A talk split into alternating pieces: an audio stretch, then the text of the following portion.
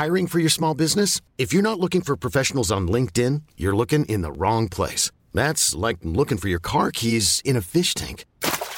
LinkedIn helps you hire professionals you can't find anywhere else, even those who aren't actively searching for a new job but might be open to the perfect role. In a given month, over 70% of LinkedIn users don't even visit other leading job sites. So start looking in the right place. With LinkedIn, you can hire professionals like a professional. Post your free job on linkedin.com slash achieve today. Millions of people have lost weight with personalized plans from Noom. Like Evan, who can't stand salads and still lost 50 pounds. Salads generally for most people are the easy button, right? For me, that wasn't an option. I never really was a salad guy. That's just not who I am. But Noom worked for me. Get your personalized plan today at Noom.com. Real Noom user compensated to provide their story. In four weeks, the typical Noom user can expect to lose one to two pounds per week. Individual results may vary. In San Francisco, California, between October 1973 and April 1974, a string of racially motivated killings and attacks were committed by a group of four black Muslim extremist serial killers who called themselves Death Angels. During their killing spree, they murdered at least 15 people and wounded eight others. A special task force was created to solve and stop the murders. And although these killers were brought to justice, the aftermath they left behind was startling. I'm your host, Nisa. Welcome to the Lost Crimes Library podcast. This is the chilling story of the zebra murders.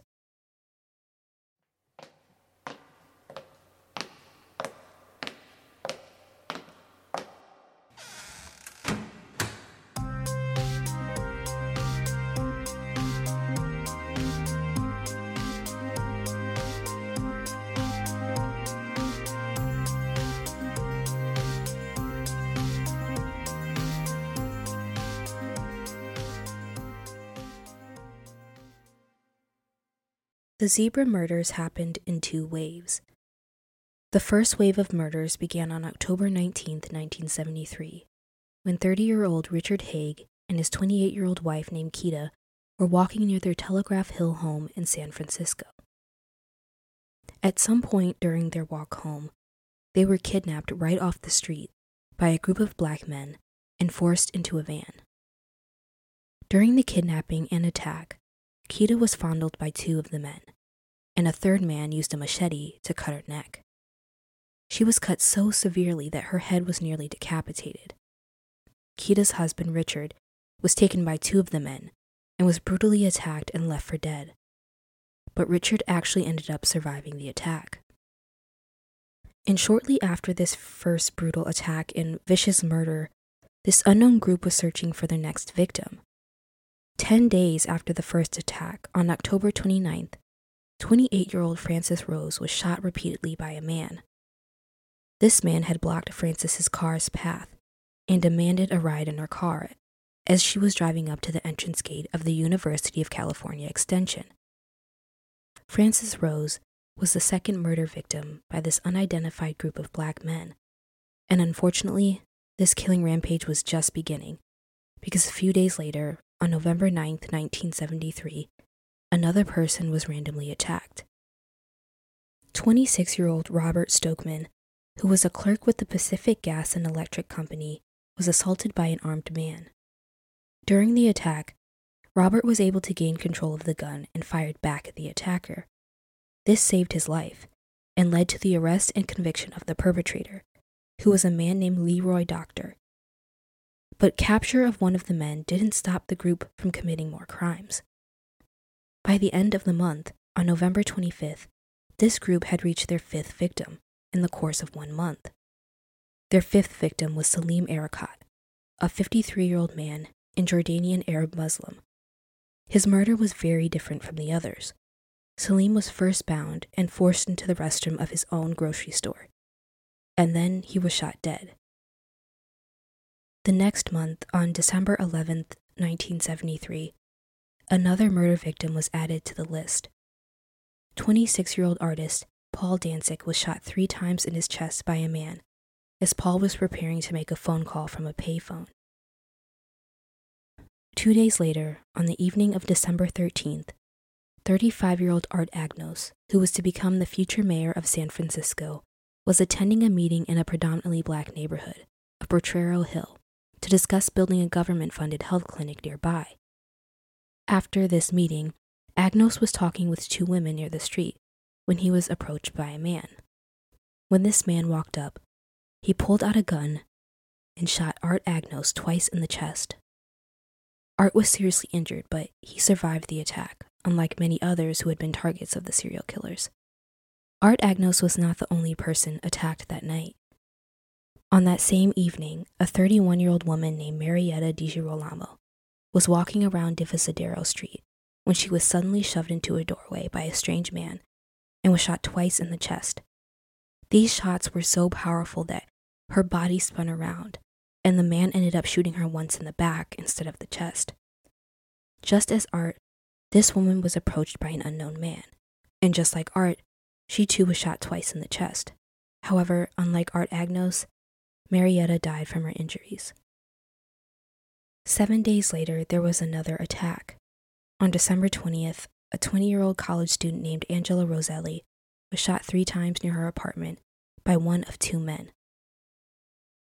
Although she survived the attack, she was severely injured as one bullet nicked her spine. And it wasn't long before the next attack in San Francisco. That same evening, an 81 year old janitor, Ilario Bertuccio, was shot while walking on his way home from work in the Bayview district. He was shot four times in the shoulder and chest, and he died almost instantly. On December 22nd, two more victims died within six minutes of each other. 91 year old Neil Moynihan was murdered as he was walking near the Civic Center while shopping. A man walked in front of Neil and shot him in the face, neck, and heart. It is believed that this killer then chased down another victim named Mildred Hosler, who was 50 years old at the time. As she was heading to her bus stop, she was shot four times and died from her wounds. By Christmas Eve in 1973, 12 people had been victimized by this unknown group of killers, and there seemed no end in sight. On December 24th, another person was killed, but their identity is still unknown to this day. The John Doe's remains were recovered the following year in February 1974. Within three months, 13 people had been viciously attacked, and nine had been violently murdered. Widespread panic began to set in in San Francisco, and the public was searching for safety in numbers and safety in local law enforcement. After the first wave of murders, the city put out an order to increase the police presence throughout the area, hoping that this would stop any future attacks and help police find the group responsible for the murders. Investigators from the San Francisco Police Department were shocked and confused by the randomness and apparent lack of motive in the killings. It was evident that these attacks were brutal, and to police, there was a clear lack of remorse from the gunmen. Although the attacks seemed random, investigators used initial evidence to find a common pattern in the murders. They determined that in a hit and run shooting, the gunman would approach his victim on foot, shoot the victim repeatedly at close range, and then flee on foot. Investigators also linked the multiple shootings and attacks by the killer's preference for using a 32 caliber pistol. They determined this based on the slugs recovered from the victims and the shell casings left at the crime scenes. After finding this crucial connection, a special task force was formed to solve and stop the murders. This task force was led by detectives Gus Coreris and John Fotinos. The San Francisco police chief, Donald Scott, assigned the Z Police radio frequency for their exclusive use in this case. This group became known as the Zebra Task Force, due to the letter Z being known in the common phonetic use as zebra, and this is how these murders became known as the zebra murders. Despite the increased police presence and the watchful eye of citizens of San Francisco, the zebra murders continued into 1974. The killings resumed on January 29, 1974, to be exact. The second wave of murders began with six shootings, in which four people were fatally shot. 32 year old Tana Smith was shot while walking to a fabric store. 69 year old Vincent Wallen was shot on his walk home. That same day, an 84 year old named John Bambic was shot while collecting discarded bottles and cans. Their next victim was a 45 year old housewife named Jane Holly. She was gunned down while doing her laundry at a laundromat. And a 23 year old woman by the name of Roxanne McMillan was another target by the Death Angels. She was shot as she carried items from her car to her new apartment. Out of these attacks that day, only Roxanne McMillan survived, but she was told she would have to use a wheelchair for the rest of her life. The sixth victim on that day was Thomas Bates, a hitchhiker who was shot three times that night near Emeryville but ended up surviving.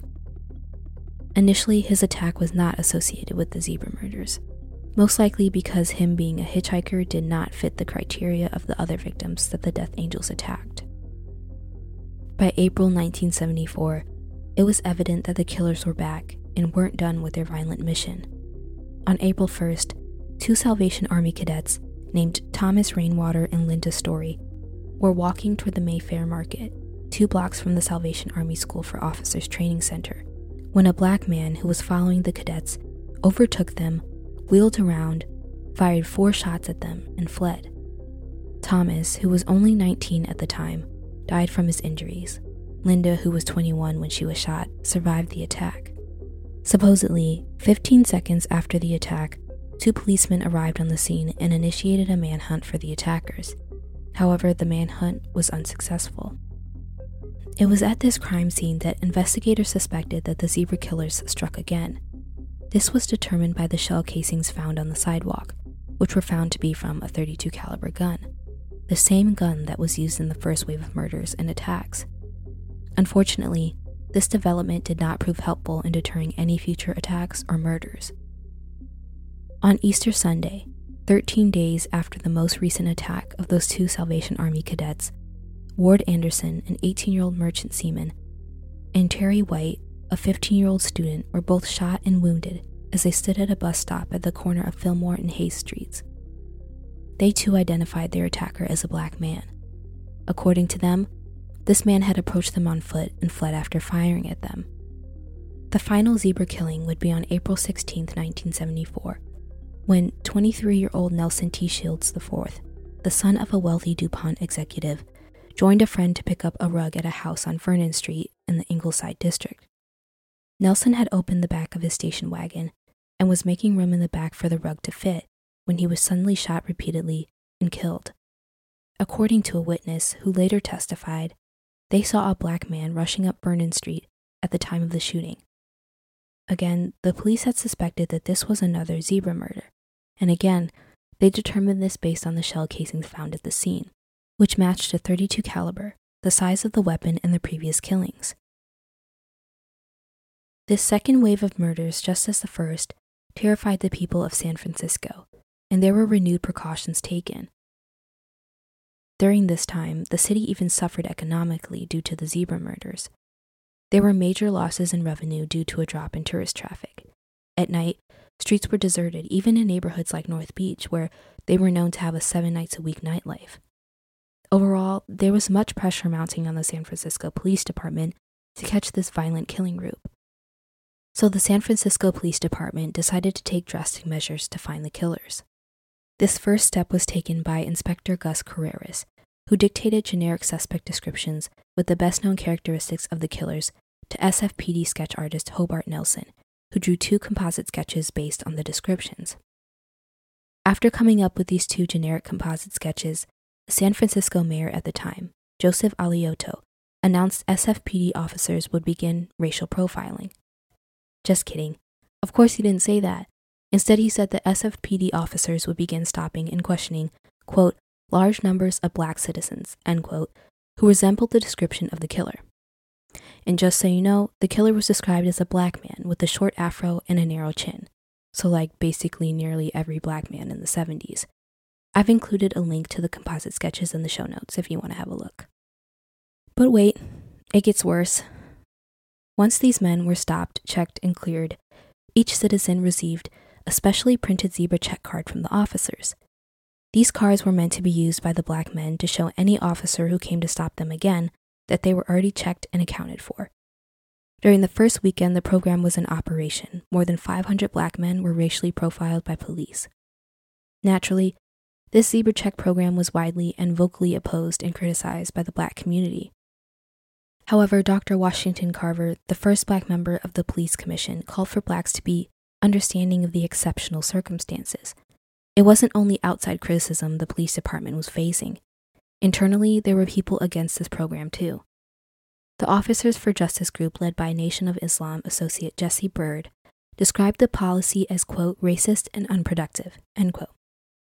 Acting on a lawsuit filed by the NAACP and the ACLU, U.S. District Judge Alfonso J. Zirpoli ruled the widespread profiling of blacks was unconstitutional, and police suspended the operation. After the Zebra Check program failed, the city offered a $30,000 reward for information about the murders, and by April, a break in the case came.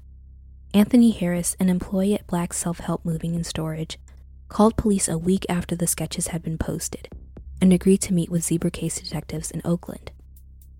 Anthony Harris claimed to be one of the black men featured in the police sketches. He provided numerous specific details regarding several of the attacks, and police believed him because he provided details about the attacks that the police had never released to the public. Harris denied that he had committed any of the murders, but he admitted that he had been present at many of them. He also told the police about this black Muslim group he was a part of, and told them of a homicide that did not make the papers he informed them that the group had abducted a white homeless man, which we now know as the John Doe mentioned earlier in the episode, from Ghirardelli Square. They took the man to Black Self Help Moving and Storage Warehouse, where they gagged and tied him. According to Harris, while this man was conscious, others of the group took turns hacking away at his limbs. He then told detectives that they had dumped the body into the bay. He told his story in such detail that the police were convinced that he was telling the truth. In addition, it supported their recovery of a body which was previously discovered on December 24, 1973. This unidentified body was a bound and badly butchered male torso, and limbs missing his hands, feet, and head. It had washed up in the city's Ocean Beach district at the end of Pacheco Street. Anthony Harris gave the police names, dates, addresses, and details enough information for the prosecutor to issue arrest warrants against the suspects. Obviously, Anthony Harris sought and received immunity from prosecution for his help in breaking the Zebra case wide open. He also received new identities for himself, his girlfriend, and her child. With a major break in the Zebra case, there was only one thing left for the San Francisco Police Department to do find the notorious zebra killers and bring them to justice. On May 1, 1974, Simultaneous police raids during the pre dawn hours were made, resulting in the arrest of Larry C. Green and JCX Simon in an apartment building at 844 Grove Street. And more suspects were arrested at Black Self Help Moving and Storage's facility. However, of the seven men arrested that day, four men were released for lack of evidence. The zebra serial killers were identified as Larry Craig Green, JCX Simon, Manuel Moore, and Jesse Lee Cooks along with Leroy Doctor, who was arrested back in 1973, Edward Land, and Anthony Harris, who was known as a co conspirator but claims he never actually killed anyone. Mayor Alioto announced the news of the raids and said that the killings were perpetrated by a group who called themselves the Death Angels and targeted whites and dissident blacks. He said that their members had to show proof of attacks and murders to advance in the cult. He also revealed a chilling discovery that this extremist group may have killed as many as 73 people since 1970. However, black Muslim leader John Muhammad, the minister of Mosque number 26 in San Francisco, denied the allegations that there was a black Muslim conspiracy to kill whites. To show support, the Nation of Islam paid for attorneys for Larry Craig Green, Manuel Moore, and JCX Simon. However, Jesse Lee Cooks pleaded guilty before the trial, and the nation did not provide him with defense counsel. The trial started on March 3, 1975. There were obviously efforts by the defense to discredit Anthony Harris's statements, but this proved unsuccessful. Harris revealed many gruesome details over 12 days of testimony that shocked and abhorred the jury. The prosecution presented evidence of a 32 caliber Beretta semi-automatic pistol which was recovered from the backyard of a home near the scene of the last murder. They demonstrated the chain of ownership of the gun to one of the workers at Black Self Help Moving and Storage and showed that the gun had been used in many of the murders. Based upon the testimony of 108 witnesses, including Anthony Harris, 8,000 pages totaling 3.5 million words worth of transcripts, and culminating in what was then the longest criminal trial in California history, Larry Green, J.C.X. Simon, and Manuel Moore were convicted in 1976 of first degree murder and conspiracy to commit first degree murder. Jesse Lee Cooks took a plea deal. The jury deliberated for 18 hours. Each man, including Jesse Lee Cooks, was sentenced to life in prison. These brutal killings shocked and horrified San Francisco residents, police, and even scholars who have continued to study this extremist group. Criminology professor Anthony Walsh wrote in a 2005 article that the quote, San Francisco based Death Angels may have killed more people in the early to mid 1970s than all the other serial killers operating during that period combined. End quote. I think what confused investigators then and what has intrigued scholars and criminologists since was the sheer randomness of these crimes.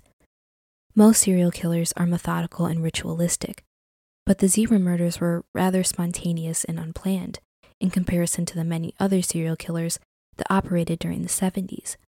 The victims aren't categorized by any identifying factors like gender or age or even ethnicity. The killings happened across many locations in the city at a bus stop, at a university, at a grocery store. All the investigators really had to rely on were those 32 caliber shell casings and the conscience of Anthony Harris. Most of the Death Angels killing group has died in prison. On March 12, 2015, 69 year old JCX Simon was found unresponsive in his cell at San Quentin State Prison. Since 1976, he had been serving a life sentence there with the possibility of parole. He was declared dead of unknown causes pending an autopsy. Manuel Moore died in 2017 at age 75 at the California Healthcare Facility in Stockton.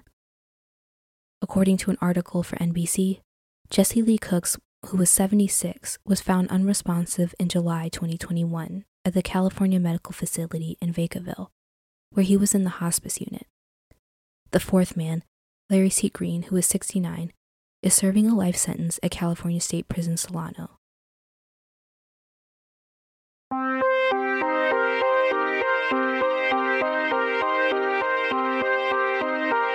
If you want to interact with the podcast on social media or share with me some of your own theories about the cases, be sure to follow the podcast on Twitter at the LCL Pod. Don't forget to share the podcast so we can get more attention for these very important cases.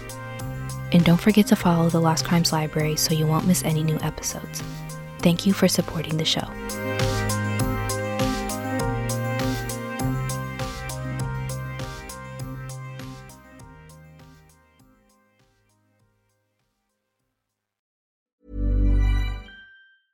Planning for your next trip? Elevate your travel style with Quince. Quince has all the jet setting essentials you'll want for your next getaway, like European linen, premium luggage options, buttery soft Italian leather bags, and so much more. And is all priced at 50 to 80% less than similar brands. Plus, Quince only works with factories that use safe and ethical manufacturing practices. Pack your bags with high-quality essentials you'll be wearing for vacations to come with Quince. Go to quince.com slash pack for free shipping and 365-day returns.